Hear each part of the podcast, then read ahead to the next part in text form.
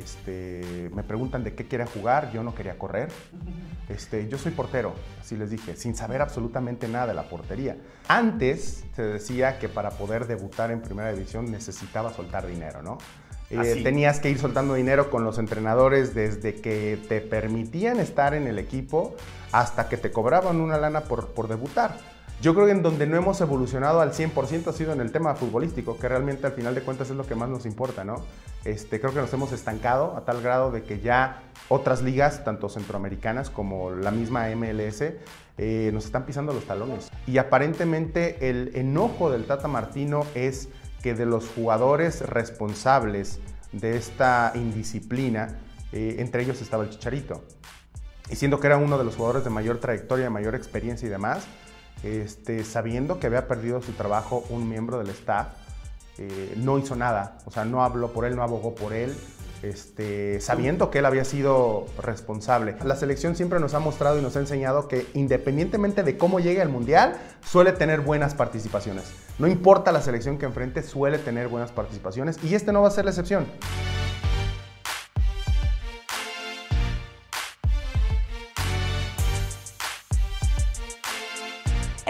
Es el deporte nacional. Los mexicanos vivimos, soñamos y comemos con el fútbol. El 2022 es año mundialista y Qatar espera a la selección mexicana. Por eso el día de hoy decidimos invitar a un expertazo en el tema. Está con nosotros el portero del milagro, Moy Muñoz. Vamos con él. Con ustedes, Laisha Wilkins y Max Kaiser. Y para despabilarnos, Moisés Muñoz. ¡Que empiece el show!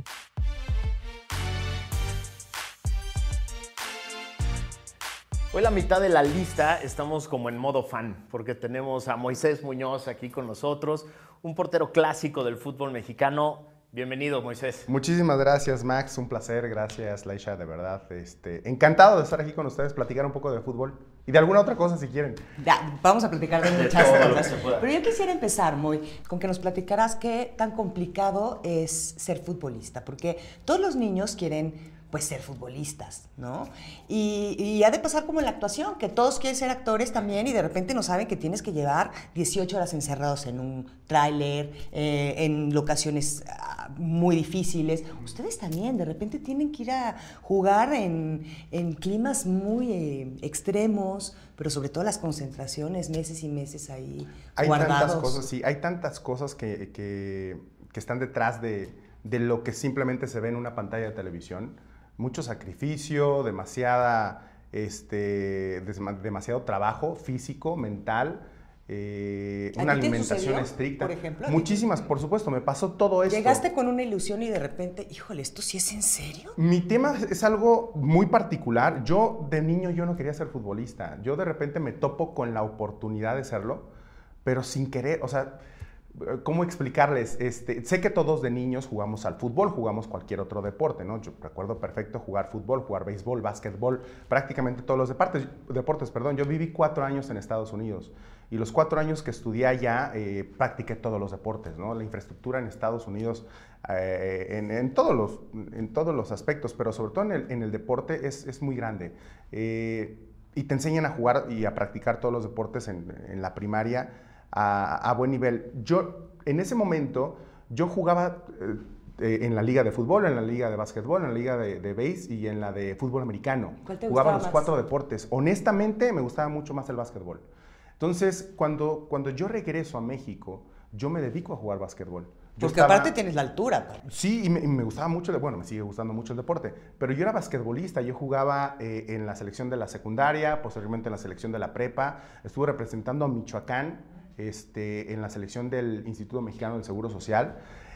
Y siendo basquetbolista, de repente me llega la oportunidad de jugar al fútbol, una oportunidad muy particular, eh, porque una persona, un, un, doctor amigo del papá de mi mejor amigo nos invita a jugar una cascarita.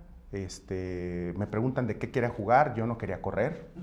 Este, yo soy portero, así les dije, sin saber absolutamente nada de la portería pero las, las cualidades, características que, tenía al jugar al básquetbol me ayudaron mucho en la portería. De repente había un centro, pues yo tenía buen salto, tenía buen timing para coger el balón, este, me hacían algún tiro y venía directo a mí, pues acostumbrado a manejar, maniobrar un balón más pesado, se me hizo fácil con el, el de fútbol. Digo, tampoco es que no conociera el deporte, nunca lo hubiera practicado en mi vida.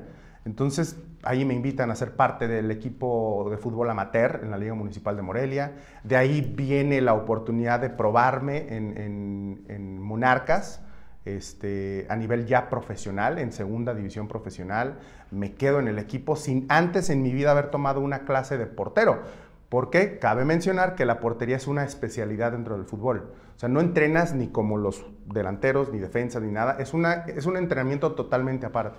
Yo en mi vida había tenido un entrenador de porteros hasta que llegué a segunda división profesional, increíblemente. Hay como un mito, y no sé si sea mito, y, con, la historia que nos acabas de contar parecería, de que los niños tienen que empezar muy pequeños, tienen que destacar muy rápido, tienen que darse a notar muy rápido, si no, nunca van a llegar a ser profesionales. Y tú resulta que hasta por ahí de los 17, 18 fue cuando diste el brinco al fútbol y de pronto te convertiste en profesional. ¿Es un mito o sí hay una manera diferente de hacerlo? Hay, diferentes formas, ¿no? Creo que eh, para mí el, destino este, ya de alguna forma lo tenemos trazado y simplemente es cuestión de irlo siguiendo. ¿Se nace o se hace un futbolista? Yo creo que se hace. Se hace más que se nace, se hace definitivamente. Puedes tener cualidades, pero si no las pules, si no las explotas, realmente no vas a llegar a ningún ¿Y si no las tienes y pules y explotas? Puedes también llegar a hacerlo. Conocí muchos compañeros Tuve muchos compañeros, tanto en segunda división como en primera división, que tienen muchísimo talento, talento nato posiblemente, talento eh, espectacular, pero que nunca llegaron a trascender porque no trabajaban, porque eran unos flojos, porque sabían que tenían tanto talento que decían, con esto basta, yo no tengo por qué correr, no, que corra el cuate que no sabe, ¿no? Este, y que me dé la pelotita a mí, yo me encargo, o sea, así. Y tuve muchos compañeros que carecían realmente de, de, algún talento este, extraordinario, brutal, que conocían, tenían lo básico y demás, pero a base de trabajo, de esfuerzo, de dedicación, de ganas, todo esto, lograron hacer una carrera, una carrera de 10 años como futbolista, tal vez un poquito más, que no es nada sencillo. Antes se decía que para poder debutar en primera división necesitaba soltar dinero, ¿no? Eh, tenías que ir soltando dinero con los entrenadores desde que te permitían estar en el equipo hasta que te cobraban una lana por, por debutar. Digo, no lo dudo, eh, conociendo nuestro fútbol, desde las ligas menores, o sea, para ir eh, ascendiendo en, los distintos equipos filiales del equipo de primera división. Ahora ya hay toda una estructura, ahora ya hay fuerzas básicas, hay escuelita, fuerzas básicas para posteriormente debutar en, primera división. Antes no era tanto así. Eh, había equipos filiales que de repente ahí algún visor te veía, te llevaba a entrenar con el equipo de primera división y pues desde ahí empieza, empezaban a cobrarte, ¿no? Nunca me tocó, honestamente, pero sí tuve muchos compañeros que me dijeron, es que pues yo tuve que soltar aquí, soltar allá y esto para poder llegar acá, ¿no? Y, alguno que otro también mencionaba el hecho de que al entrenador tenían que darle algo para poder debutar, incluso de su sueldo, les cobraban de repente. Eh, creo que el fútbol ha evolucionado para bien en ese aspecto en los últimos años. Ahora ya no escucho absolutamente nada de eso. Ahora los chavos que quieren llegar sí necesitan, además de tener el talento, este, muchas ganas, mucha dedicación, es mucho sacrificio. Hay mucha competencia. Hay muchísima competencia, hay millones de niños que quieren ser futbolistas y solo, solo pocos que pueden lograr. Y, no solamente es llegar, porque muchos piensan, es que ya llegué, ya estoy aquí, ya debuté en primera división. Eso no es todo. Mantente y crece. Es mantenerte, como dice ¿no? el, el, dicho, no solamente es llegar, sino mantenerse. ¿no? Lo, lo difícil no es llegar, sino mantenerse. Y es, es una realidad total, porque tú puedes llegar a debutar, eh, no te voy a decir que es fácil, pero es lo más fácil de todo.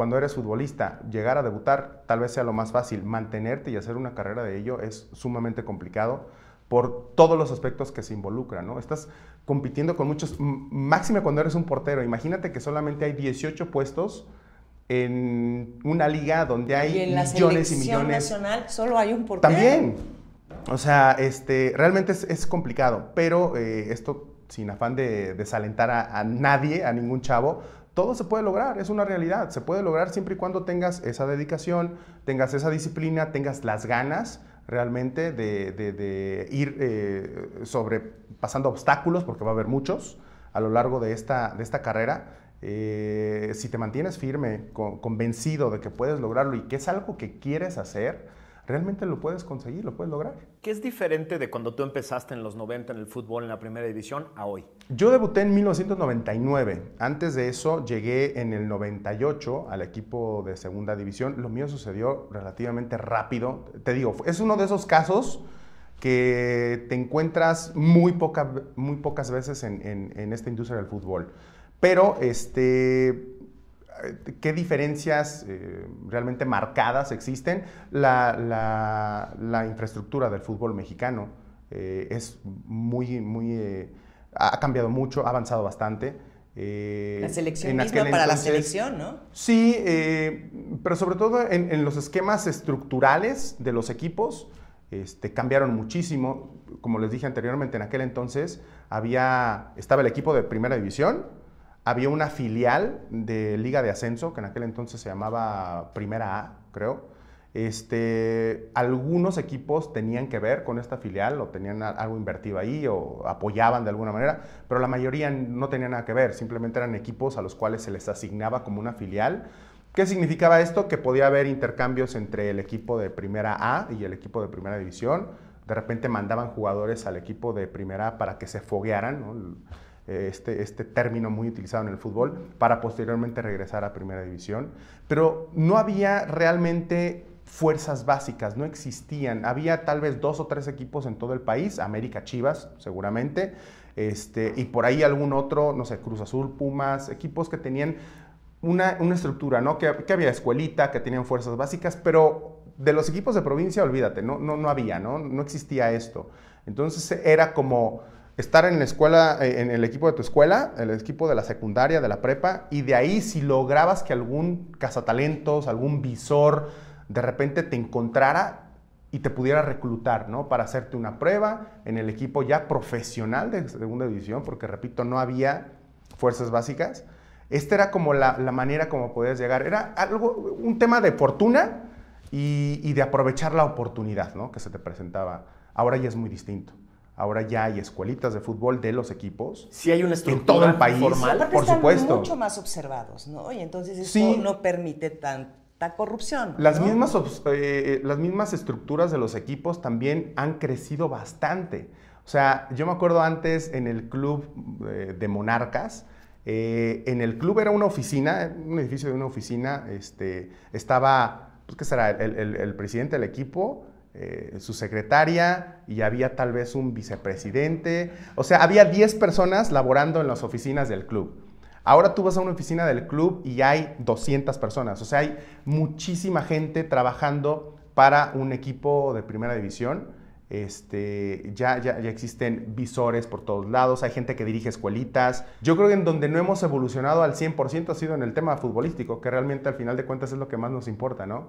Este, creo que nos hemos estancado a tal grado de que ya otras ligas, tanto centroamericanas como la misma MLS, eh, nos están pisando los talones. ¿Por qué? Porque, por ejemplo, en Estados Unidos, eh, además de la gran infraestructura que tienen eh, los, los, americanos, los estadounidenses, este, como que ya les importó el fútbol. Se dieron cuenta que había un negocio muy grande, un mercado mundial, este, algo que no les importaba anteriormente, ¿no? Crearon la liga en los noventas, pero realmente sin darle la importancia que, que, se requiere o, o, que debían darle a esta liga, ¿no? Estaban muy ocupados en las otras ligas eh, sumamente importantes que tienen a nivel mundial, el béisbol, el básquet, la NFL que es yo creo que la máxima liga que existe en nuestro planeta, pero realmente no le prestaban atención al fútbol. Se dieron cuenta que había muchos chavitos, chavitas que lo practicaban, porque eso sí, siempre lo han practicado. Eh, a nivel eh, niño, ¿no? Primaria, secundaria, pero nunca le daban un seguimiento para poder eh, seguir esa estructura que tienen los otros deportes, ¿no? Que desde chavitos se van, estudian en una secundaria, de repente la secundaria los reclutan para una prepa, les dan becas de la preparatoria a la universidad, exactamente lo mismo, para después ser drafteados a un equipo de la NFL, de la MLB o de la NBA. En el fútbol no existía esto. Y era como que, ah, ok, sí, pues que juegan fútbol mientras están chavitos, ¿no? Ya después, cuando lleguen a la prepa, pues, se, irán a otro deporte. Eh, ya no, ahora ya le dieron toda la importancia necesaria para convertirla en una liga importante. ¿Y a México a nivel mundial. México como que se ha estancado ahí, porque aparentemente ya no. Yo quiero pensar que hay eh, todavía este, oportunidad de crecimiento. Creo que todavía lo, lo hay y existe, pero aparentemente los que dirigen nuestra liga no han podido encontrar ese, ese, e, ese, ese, salto, ese brinco o, ese espacio hacia dónde crecer para continuar siendo eh, tanto la liga más importante de, de, nuestra, de nuestra confederación como la selección más importante de nuestra confederación. ¿Qué harías tú para ello? Es un tema así al que hay que dedicarle algo de tiempo. Yo creo que todo viene desde, desde las eh, estructuras, estas que te digo, que les digo que han, que han evolucionado para bien, que han cambiado. Yo creo que hay que darle eh, mayor seguimiento a los chavos, a los talentos jóvenes, para empezar a eliminar, el, el, tema de los extranjeros. Hay muchísimos extranjeros en nuestro país. Eso bloquea muchos espacios para talentos jóvenes eh, que, pueden ser descubiertos, porque muchos de repente no, no, encuentran espacio. Más allá de, las, de, de, los, de los amores a las camisetas, ¿Cuál te parece que es la organización mexicana que mejor hace esto que dices? El, generar escuela, el apoyar chavos, el, el, irlos em, impulsando, no venderlos hasta que ya están listos. ¿Hay alguna de las organizaciones mexicanas que te parezca esta es la que está haciendo bien la chamba? Hay varias, ¿eh? hay varias, no solamente una. Yo creo que del fútbol mexicano, aquellas eh, instituciones que son reconocidas a nivel nacional, incluso internacional, son las que eh, han tomado la batuta y han eh, hecho esto de una forma mucho más eficiente. Hablando de América, de Chivas, sin duda alguna, Cruz Azul, Pumas también lo hace. Y te hablo de ellos porque hay escuelas de fútbol de estos equipos en todo el país, no solamente en la Ciudad de México en todo el país. Eh, se, están incorporando tanto Monterrey como Tigres, dos instituciones que también tienen un respaldo este, de, infraestructura bastante amplio. Y, yo creo que estos equipos que les acabo de mencionar son los que de verdad están eh, logrando expandirse en todo el país para poder reclutar, para poder tener visorías de muchos niños, de muchos chavos que al final deben terminar en, la Ciudad de México, que es donde están, o en la Ciudad de Guadalajara, donde están eh, los equipos. Y, créeme que, están haciendo muy bien las cosas. Voy hablando de emociones, cuéntanos lo complicado que es controlar las emociones, por ejemplo, en dos meses de concentración, donde no ves a tu familia, donde no tienes contacto más que con tus compañeros, porque las mujeres somos complicadas, pero ustedes tienen lo suyo también. Sí, sí, pero créeme que es un, es un ambiente mucho más tranquilo este, que el que pueda haber en un eh, vestidor eh, o, en un grupo de, mujeres. Nosotros somos mucho más de, echar desmadre, de, de repente de contar anécdotas, de hablar de fútbol. Tres meses. Sí, tienes en la concentración también otras opciones. Puedes, eh, te gusta mucho el cine, las series, tienes ¿Y, mucho es cierto tiempo que se vuelven un poco ludópatas con, tanto dinero? no me tocó ningún compañero este eh, que, se, que se volviera ludópata, no. Sí me tocó algunos compañeros que de repente apostaban, este, no en el fútbol, apostaban en otros deportes. Eh, y se emocionaban también al ver los, los encuentros, pero no, nunca me tocó algún compañero que fuera este, que se clavara tanto en el tema de las apuestas y mucho menos apostando en el fútbol. La, selección, Moy, tenemos que llegar a la selección porque es como la gran pasión mexicana y cada cuatro años creemos que ahora sí tenemos un, grupo de, de veras. Este año hay como una depresión nacional. el último partido de la selección, a mí no me había tocado ver un Azteca semivacío sí, en un partido de, despedida. ¿Qué le pasa a la selección? ¿Qué, qué ¿Qué, le falta a México para tener una selección que pueda jugar el quinto partido? Pues mira, Max, esta misma selección con el mismo cuerpo técnico nos dejó un muy buen sabor de boca y, llegó a tambor batiente el Tata Martino con la selección. Los primeros años, los primeros partidos mostraban un nivel impecable, eh, realmente jugando contra selecciones de talla mundial y haciéndolo bien. Eh, en la eliminatoria todo estaba arrancando perfecto. Y de repente hubo un bajón futbolístico en la selección que nos puso a todos a temblar un poquito, este, nos preocupó, es una realidad. Créeme que, el, ambiente del fútbol, de los medios de comunicación también estaba preocupado porque se notaba una baja de juego impresionante en, los jugadores y a nivel colectivo. Entonces, de repente no entiendes por qué el mismo equipo, con el mismo, la misma forma de trabajar, con el mismo técnico, de repente sufre este tipo de, bajones. ¿Es algo del vestidor? Es algo normal. No es, algo, normal. No, son grillas de vestidor, no. son grillas de jugadores que no fueron, que debieron haber ido. El único problema que hubo en selección extra fútbol fue el tema del chicharito. Y, ¿Qué ese pasó? tema del ¿Tú sabes qué chicharito, pasó? pues mira, todos, todos eh, mencionan lo mismo. A mí no me consta porque yo no estuve ahí, este, pero se, se habla de que hubo un tema de, de- una concentración en la cual se hicieron cosas indebidas.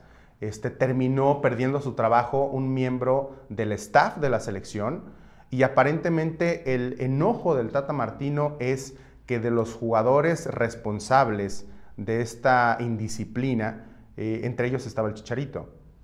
Y siendo que era uno de los jugadores de mayor trayectoria, de mayor experiencia y demás, este, sabiendo que había perdido su trabajo un miembro del staff, eh, no hizo nada. O sea, no habló por él, no abogó por él, este, sabiendo que él había sido responsable. Esto es de lo que se habla. Entonces, después de esto, el Tata Martino como que no le gustó que no haya intervenido, que no haya hecho algo al respecto, que no haya aceptado eh, Su responsabilidad. su responsabilidad. Y de ahí vino, ¿no? El, el- ¿Debería estar en la selección el Chicharito?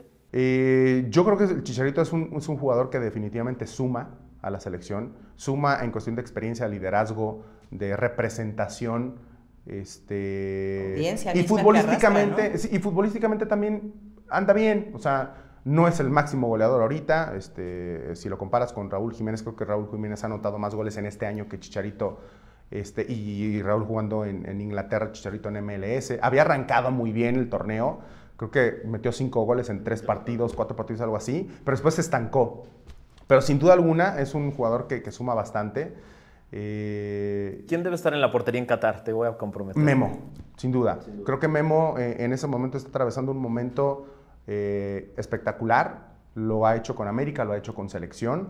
Y no tiene por qué cambiar el Tata Martino. No tiene por qué cambiar esta posición, a pesar de que hay grandes arqueros, a pesar de que Talavera también está viviendo un momento futbolístico impresionante. Y que vienen chavos como Carlos Acevedo, perdón, de Santos, como Luis Ángel Malagón de Necaxa, eh, el mismo Sebastián Jurado en Cruz Azul, que ahora ante la lesión de Chuy Corona tuvo buenas actuaciones. Entonces, hay arqueros, hay arqueros eh, mexicanos importantes, tanto jóvenes como, como de experiencia, pero Memo, sin duda alguna. ¿Por qué lo que- brillan? ¿Por qué, tiene que por qué de, jugando. de- de lo que hemos visto en, en- en- en diferentes mundiales y cómo lo, lo- hemos gritado esas salvadas contra Brasil? contra- ¿por, qué, por qué la grilla con Memo? ¿Hay, hay algún tema? Porque juega en el América, es por eso. Realmente, eh, si, si ustedes recuerdan, hubo un, un tiempo que Memo estuvo en Europa, eh, no le fue bien en algunos equipos y ni siquiera era considerado en, en- en la selección. Pero a raíz del Mundial de Brasil, cuando tiene esa participación memorable, eh, sobre todo contra, el- contra la selección este, eh, de casa, después eh, como que ese amor por Memo nuevamente renace, porque ya existía, ¿no? De repente se apagó por un tiempo, vuelve a, llegar ese amor por Memo y después Memo llega a la América y ya hay esa eh, dualidad en cuanto a las opiniones acerca de Memo Ochoa, ¿no? Están los americanistas que obviamente lo van a apoyar siempre, no solo porque lo que, por lo que hace con selección, sino lo que hace en América, y aquel antiamericanista, que es la otra mitad del país, que no le importa que en la selección tenga buenas actuaciones, pero pues juega en el América, entonces de repente pues, pues sí me emociona y me gusta cuando hace buenas atajadas, pero pues juega en el América, entonces como que no me cae muy bien. ¿Es el América el equipo más odiado y más Sin amado? duda, sin duda, sin duda, yo creo que sí, por lo menos el más odiado sí. Yo también creo que sea el más amado, pero de repente por ahí se, se habla de, de- de Chivas, ¿no? Que es el equipo más popular. Nacionalista. Este, el equipo nacional, exactamente. Entonces, yo creo que hay esta, eh, pues esta disputa en cuanto a cuál es el equipo más amado. Porque el odiado, sin duda alguna, el más odiado es América. Eso sí. No puedo acabar la entrevista sin preguntarte de este momento.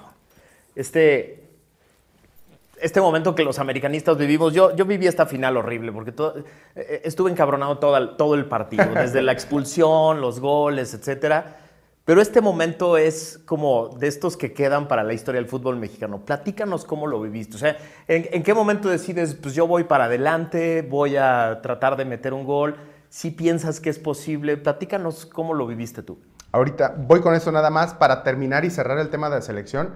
Para todos los que tengan de alguna manera alguna preocupación acerca de la selección, No, no lo vean de esta forma. La selección siempre nos ha mostrado y nos ha enseñado que independientemente de cómo llegue al Mundial, suele tener buenas participaciones. No importa la selección que enfrente, suele tener buenas participaciones. Y este no va a ser la excepción. Para México creo que va a avanzar a la siguiente ronda. Ahí sí es donde me reservo el pronóstico. No sé si vamos a jugar un quinto partido o no, pero de que vamos a tener una primera ronda buena, no, no cabe la menor duda. O sea, eso nada más era para terminar el tema de selección, porque me lo han preguntado mucho y me dicen, oye, Moy, nos va a ir de la fregada en el Mundial y nos van a eliminar. No, no, no. A ver, siempre nos ha demostrado la selección que independientemente de cómo llegue, logra avanzar a la siguiente fase y este, este Mundial en Qatar no va a ser la excepción. Ya quedó Nada más para cerrar regresando al tema de, esta fotografía, de este partido. La noche antes, la noche previa a este encuentro, eh, yo me acuerdo, estábamos concentrados en un hotel ahí en el sur de la Ciudad de México. Platíquenles cuál es el encuentro, porque pues ya mucha gente Final, América Cruz Azul, América estaba perdiendo, quedaba un minuto, era la última jugada. Última jugada, así es, teníamos un hombre menos desde el primer tiempo este, poniendo en contexto ¿no? todo, todo el tema de este partido. Un partido importante, América tenía ya muchos años también de salir campeón, este Cruz Azul lo mismo, eh, estaban ambos equipos tratando de romper esta sequía. Era un duelo eh, muy atractivo por donde lo vieras, ¿no? Dos equipos grandes del fútbol mexicano.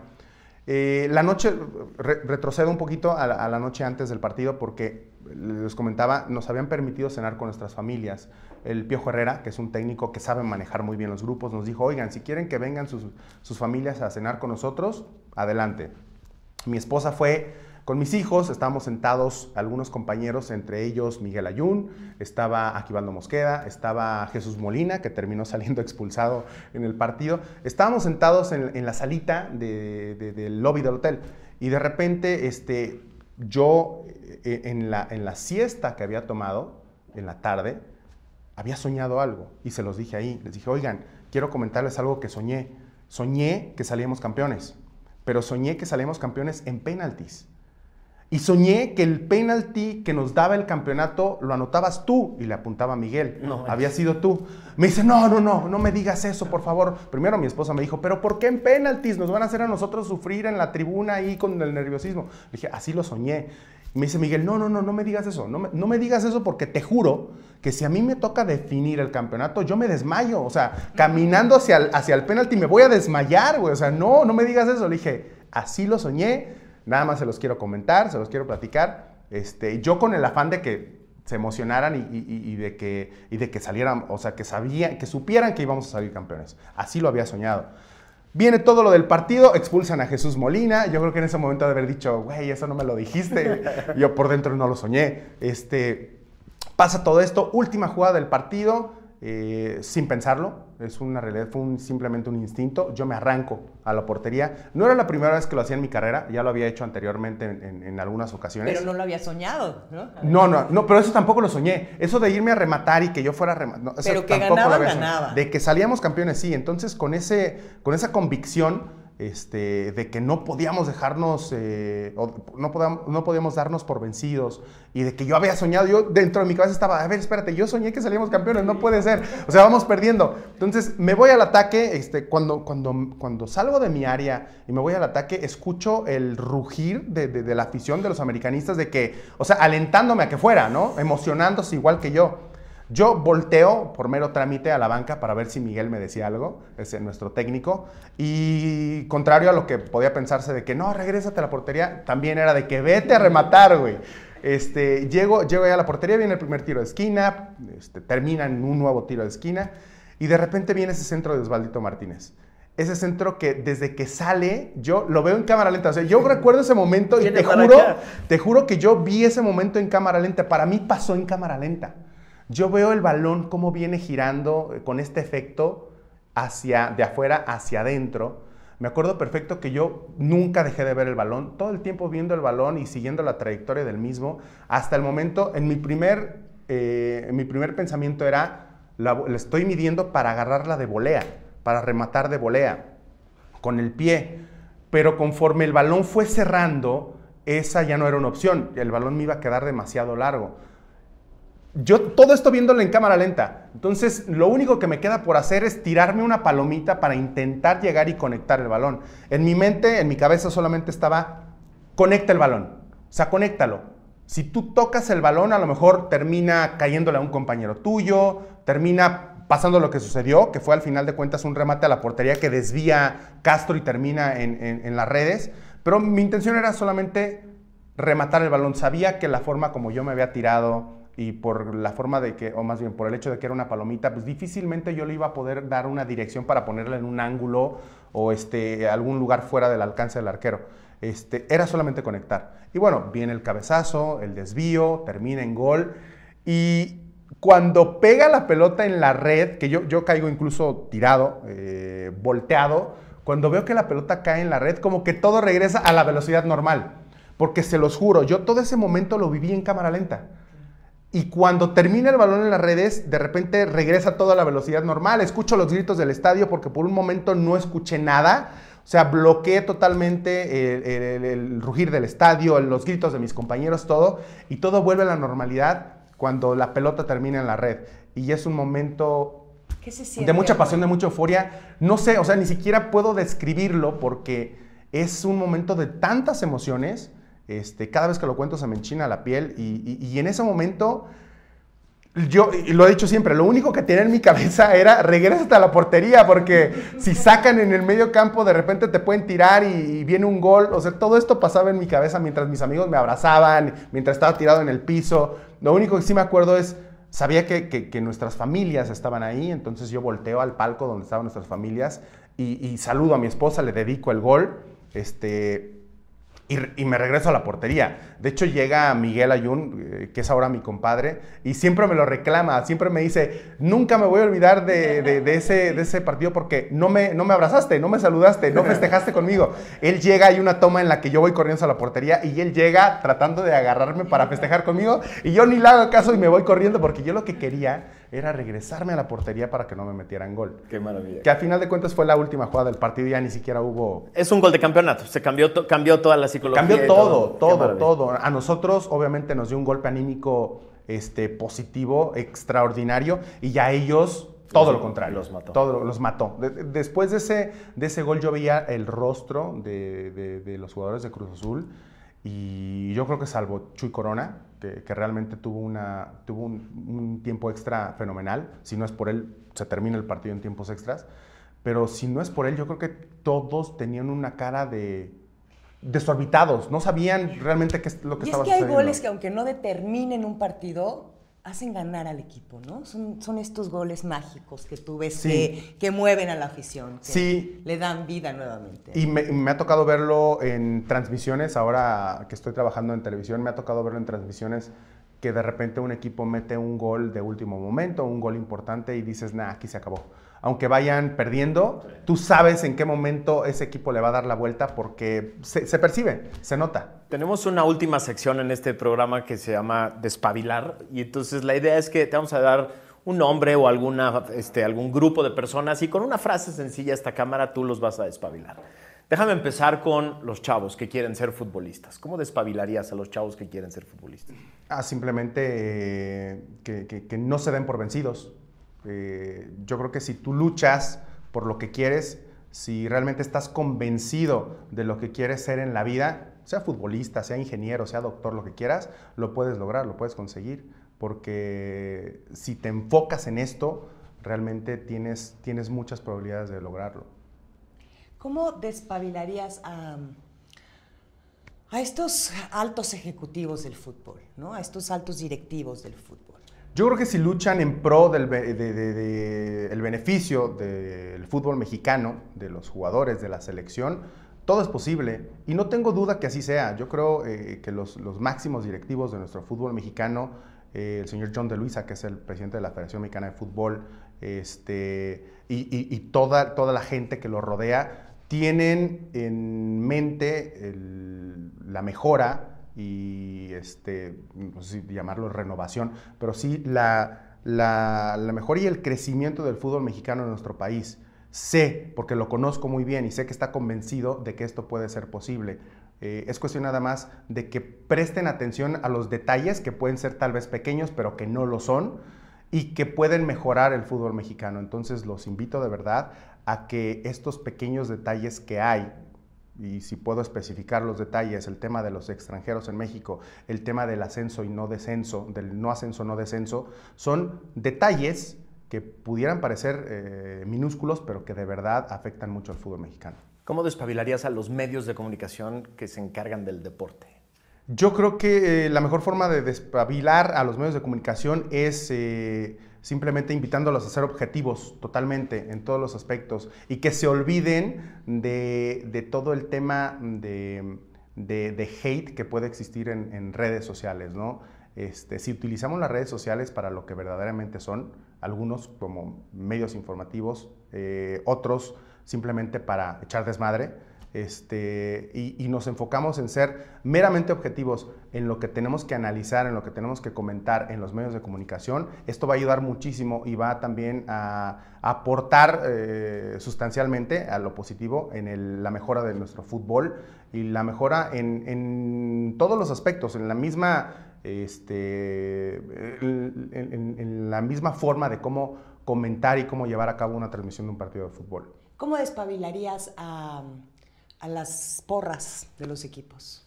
Uy, este es un tema complicado. Yo la mejor forma, el mejor consejo que les tengo es eh, sigan siendo aficionados, más no fanáticos. Creo que cuando caes en el fanatismo en cualquier aspecto de nuestra vida es dañino y creo que algunas porras se han convertido ya en fanáticos, han dejado de ser aficionados para convertirse en fanáticos, por eso han eh, ocasionado muchos problemas, por eso el tema de Querétaro, por eso el tema de, las barras que no deberían existir y yo creo que la mejor forma es simplemente manténganse siendo aficionados, amando el fútbol, porque todos aquellos fanáticos que únicamente van a buscar problemas no aman el fútbol.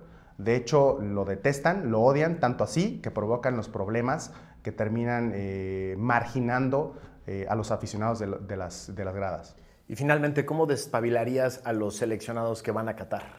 Eh, ¿De qué forma? Eh, simplemente que recuerden y que tengan en mente que representan a un país de más de 100 millones de mexicanos que aman el fútbol, que muchos de ellos viven por el fútbol y que esta representación la deben tomar con mucha, con, con, mucho, con mucha conciencia, con el conocimiento de saber que tienen que dejarlo todo en la cancha y que tienen que hacer lo mejor eh, que esté dentro de sus posibilidades, tanto a nivel individual como colectivo, para poderle dar alegrías a este país que tanto las necesita, que muchas veces las buscamos en el deporte, las buscamos en el fútbol cuando no las encontramos en nuestra sociedad o en, nuestra, en nuestra política. Entonces, eh, que tengan esa conciencia y que con esto trabajen de la mejor forma para poder darnos un buen mundial, que estoy seguro que así va a ser. Moy, muchas gracias por habernos acompañado. Muchísimas gracias. por la invitación.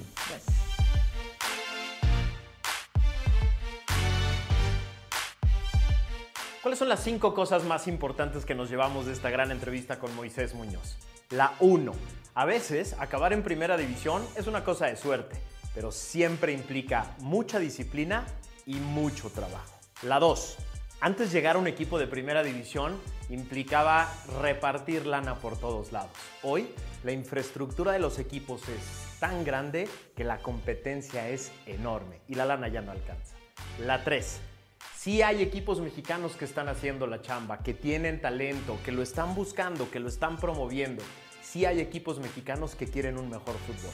La 4. Sin embargo, parece que el fútbol mexicano está estancado. Otras ligas que antes parecían menores a la nuestra nos están empezando a superar. Pero las 5. Moisés Muñoz nos dice que en este mundial nos vamos a volver a emocionar con la selección mexicana.